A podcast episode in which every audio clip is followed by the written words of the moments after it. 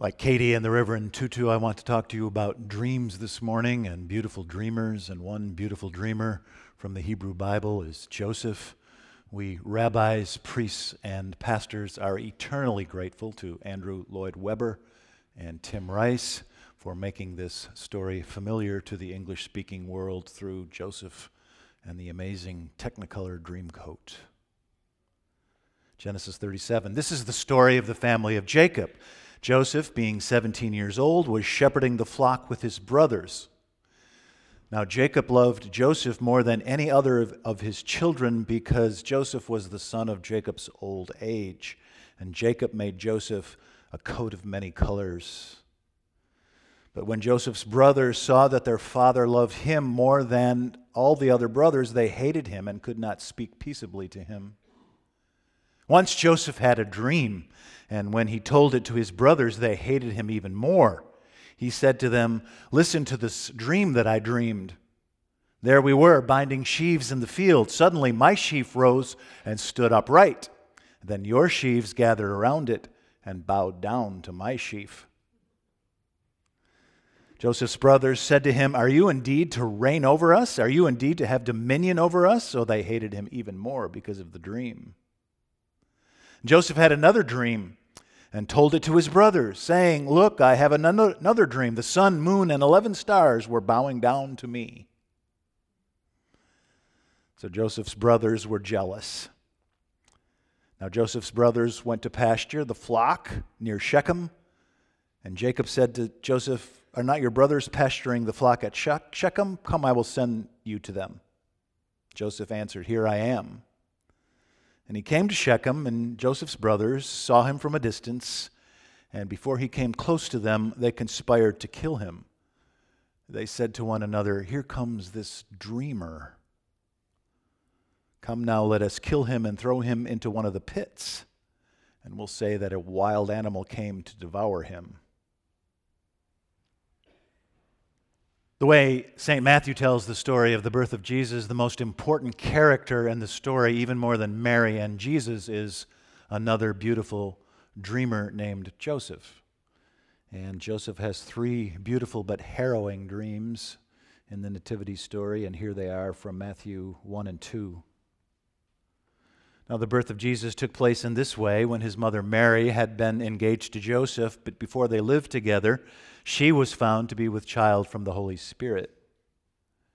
Mary's husband Joseph, being a righteous man and unwilling to expose her to public disgrace, planned to dismiss her quietly.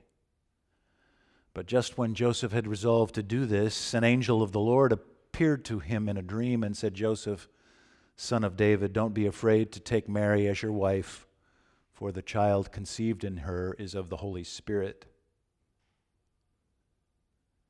And then, after the wise men had left, an angel of the Lord appeared to Joseph in a second dream and said, Get up, take the child and his mother, and flee to Egypt, and remain there until I tell you, for Herod is about to search for the child to destroy him. And then Joseph got up and took the child and his mother by night and went to Egypt and remained there until the death of Herod.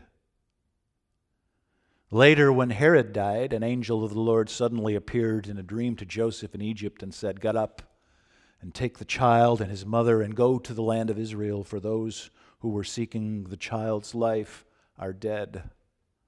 And then Joseph got up and took the child and his mother and went to the land of Israel. Pray with me, please.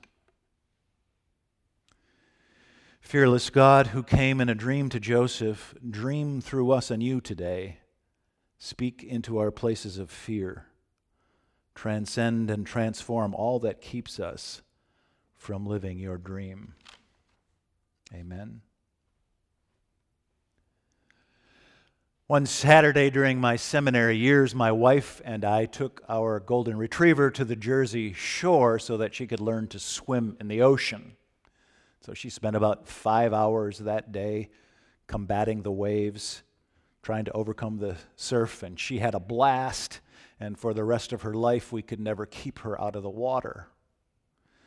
That evening, when we went home, she fell instantly into a deep sleep. And about an hour later, still laying on her side and dead to the world, she started squealing with quite a bit of intensity, and her muscles were twitching and her paws were churning. And it was kind of violent. My wife and I were terrified. We thought she was having a seizure or something. But she was just dreaming. In her slumbering imagination, she was still combating the waves in the ocean. I give a week's salary to find out what dogs dream about when they dream. For dogs and for humans, some dreams are wonderful. Our subconscious spins alternate realities for us. Do any of you watch this Amazon show called The Man in the High Castle? That show has a lot of fun spinning variant futures. That's what dreams are like. Sometimes your somnolent mind will create this beautiful world for you, ex nihilo, and you're just disconsolate when the alarm clock explodes your virtual world. And other times, of course, your subconscious betrays you with nightmares so terrifying you wake up in a cold sweat with your heart racing so that your return to reality is a vast mercy. Many of us have dreams about falling from a high place or sitting for an exam that we have not prepared for. My recurrent nightmare, of course, is stepping into a pulpit with no preparation. Happens all the time. Sometimes a nightmare will haunt you for days afterward. Even the best dreams can be dangerous. Some of them can get you killed. One day, Joseph, son of Jacob, dreams a dream where he is far superior to his 11 brothers. Ten of those 11 brothers, by the way, are older than he. But somehow in Joseph's dream, they are inferior and subordinate. A little while later, he has a second dream with just a little twist. Same dream with just a little bit different twist. And not only does Joseph dream these dreams, he tells his brother, brothers about them. Does anybody have a brother or a sister who not only dreams a dream like this, but has the chutzpah to tell you about it? You better not answer that. And Joseph's unseemly dream, of course, makes his 11 brothers seethe now, this is understandable, right? Although their reaction is a bit extreme. After briefly considering fratricide, they sell him instead into slavery in Egypt, where Joseph goes on to enjoy a spectacular career in further dream interpretation and in the ministry of agriculture. Now, have you ever noticed that the way the, go- the Gospel of Matthew tells the story of Jesus' birth is just really a retelling of that story of Israel and Egypt in Genesis and Exodus. Like the Torah, the Gospel of Matthew is divided into five sections or five books. It's a new Pentateuch, like the one from the Hebrew Bible. In the Gospel of Matthew, King Herod is a second Pharaoh who just wants to kill all the little Jewish babies. In the Gospel of Matthew, as in Genesis, there's a beautiful dreamer named Joseph who goes down into Egypt to save his family from certain destruction.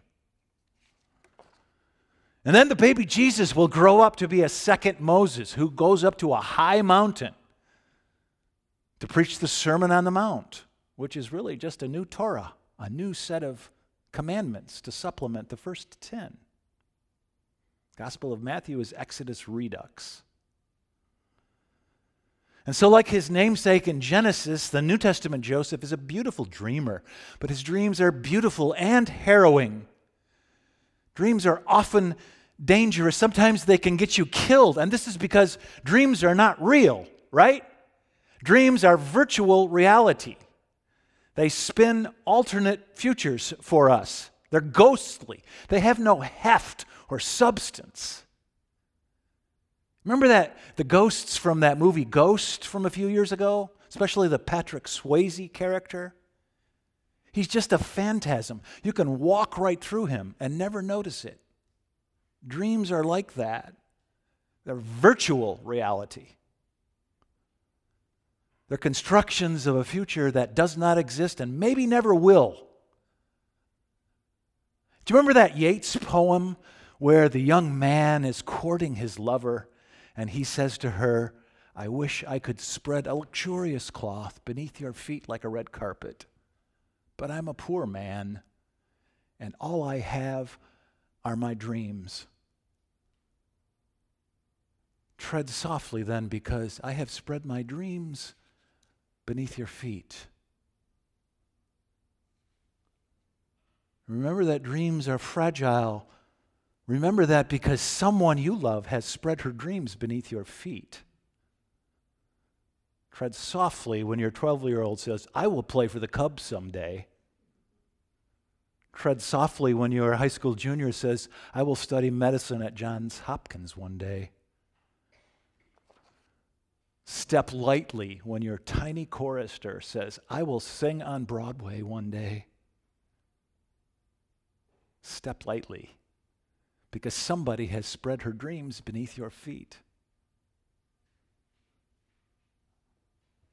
Every year, I'm so glad that the whole country takes one day to consider the life and legacy of Martin Luther King Jr., but never more than this year, because the nation seems so riven, so tense with distrust between the races, between the parties, between the classes. And it was so healing for me to revisit Martin Luther King's beautiful dream this week. You know, the March on Washington, of course, in 1963, August of 1963, commemorated the 100th anniversary year of the Emancipation Proclamation. 900 buses descended on the district. 12 trains came down from New York City alone. Some people walked from Brooklyn. One guy roller skated to D.C. from Chicago. Police guessed that the crowd numbered about 250,000. And the authorities expected all kinds of trouble and violence, of course. But the march turned out to be a near miracle of universal civility. The police respected the marchers, the marchers respected the police. Four people were arrested, all of them white. And Dr. King's speech there in the shadow of Abraham Lincoln is his most famous and probably the best piece of American oratory since Abraham Lincoln's second inaugural, or maybe even the Gettysburg Address from exactly 100 years before. And if you recite a portion of that speech, I have a dream that someday, if you recite a portion of that speech to an American teenager, 97% of them will know its source. 97%. Can you believe that? I don't think 97% of American teenagers know who Kim Kardashian is. This is sacred American scripture. But it almost wasn't. It didn't start out so great. Dr. King was the 10th of 10 speakers. A lot of the marchers had already gone home. And a couple of minutes into his speech, he knew he was losing the crowd. And the great gospel singer Mahalia Jackson was sitting behind him on the dais, and she whispered to him, Tell him about the dream, Martin. Tell him about the dream. So he moved his script to the side of the podium and launched into this extempore riff that he'd given a hundred times before. I have a dream that my four little children will one day live in a nation where they will be judged not by the color of their skin, but by the content of their character. And then after that, it was just magic, it was eternal. By the way, this is neither here nor there, but did you know that Dr. King actually cribbed the best part of that speech from a Chicagoan? I didn't know that. Most beloved sections of that speech, Let Freedom Ring from Every Mountainside, were originally composed by a Chicago guy, Archibald J. Carey Jr., Chicago attorney, Chicago alderman, Chicago pastor at Quinn Chapel, AME Church, 24th Street between Wabash and Michigan. I think you can probably see it from the Stevenson. Still there. Mr. Carey originally delivered those words to the Republican National Convention in 1952 in Chicago. I didn't know that. I hope you appreciate all these little facts I dig up for you. and the reason the I Have a Dream speech is a sacred American scripture, of course, is because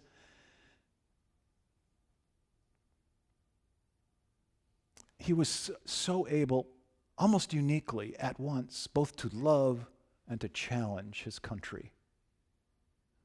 It's a tough combination, whether you're a parent or a citizen to love and to challenge, grace and expectation, right?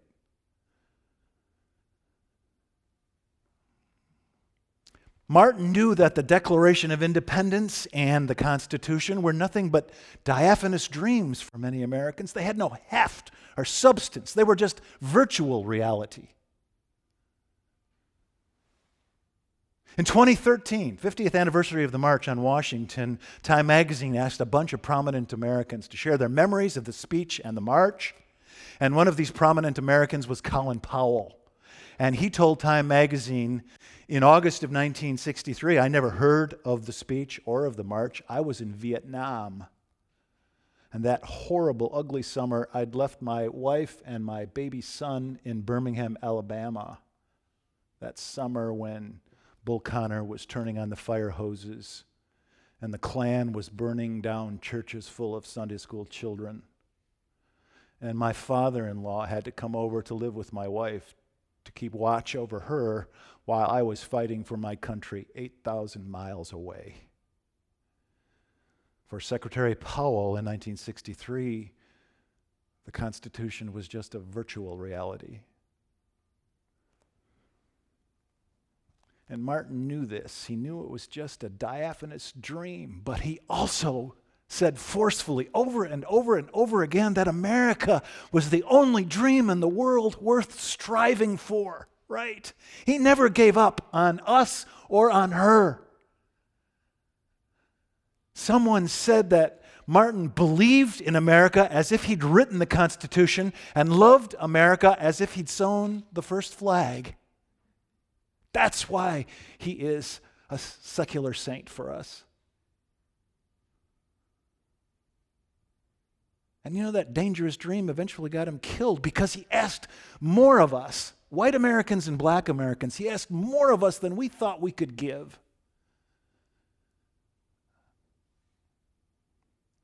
And there are those 50 years later who would like to, to set the nation on fire by stoking the embers of fear, always faintly glowing, even in the best of us. There are those who will experience no emotion except hatred for the other and the different. But this dream will come true. You know what happened at Mother Emanuel Church in Charleston a year ago, last summer? would have broken Martin's heart. I know that. But I also know that Dr. King would have been at Dylann Roof's trial last week, pleading for his life because his dream was uncompromising. Never, ever, ever can you fight violence with violence. It doesn't work.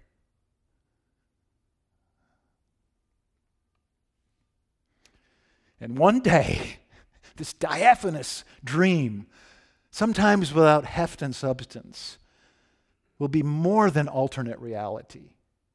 It will take on flesh and blood and muscle and sinew and block and stone and steel and be as real as Mount Rushmore. And when that happens, all God's children, black people and white people, Protestants and Catholics, Jews and Gentiles, will be free at last, free at last. Thank God Almighty, free at last. Amen.